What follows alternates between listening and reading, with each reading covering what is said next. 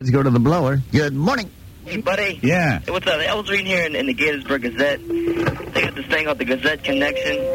And it says, there's an ad in here. It says, Grease Man fan, white male, 39, tall, good looking, seeks white Grease Man fan. That's great. I've heard about I heard about that ad. Somebody obviously wants to share some some humor with a with a new woman. It says 25 to 35 for companionship and romance. I'm surprised it didn't say for companionship and hobble.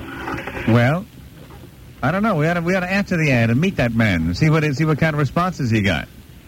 Yeah, that'd be, uh, call up that 1 900 number. Yeah. So whoever it was that put that ad in the Gaithersburg Gazette, give me a call after you've uh, got your responses to your ad and let's find out who indeed replied. Thank you. Okay, buddy. See you. Bye bye. One one. Good morning. Christmas, Yes, ma'am. I just wanted to pay you a compliment. Well, yay. I think you are extremely intelligent.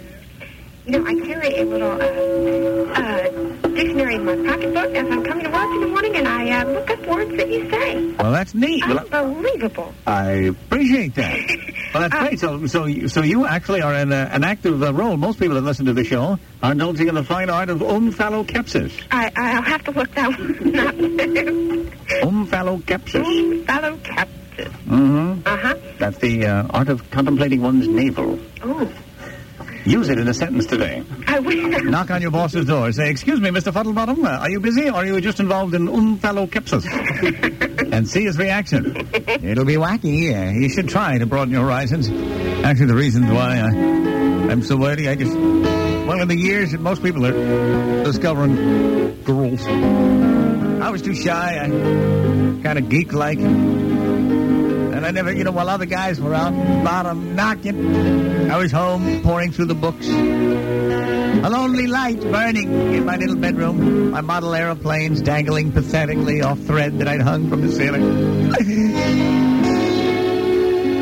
I was humiliated so many times I finally ended up just throwing myself into my studies completely, finding comfort there in the words on the printed page. I remember one humiliation Dolores Del Vecchio dealt me in front of her family.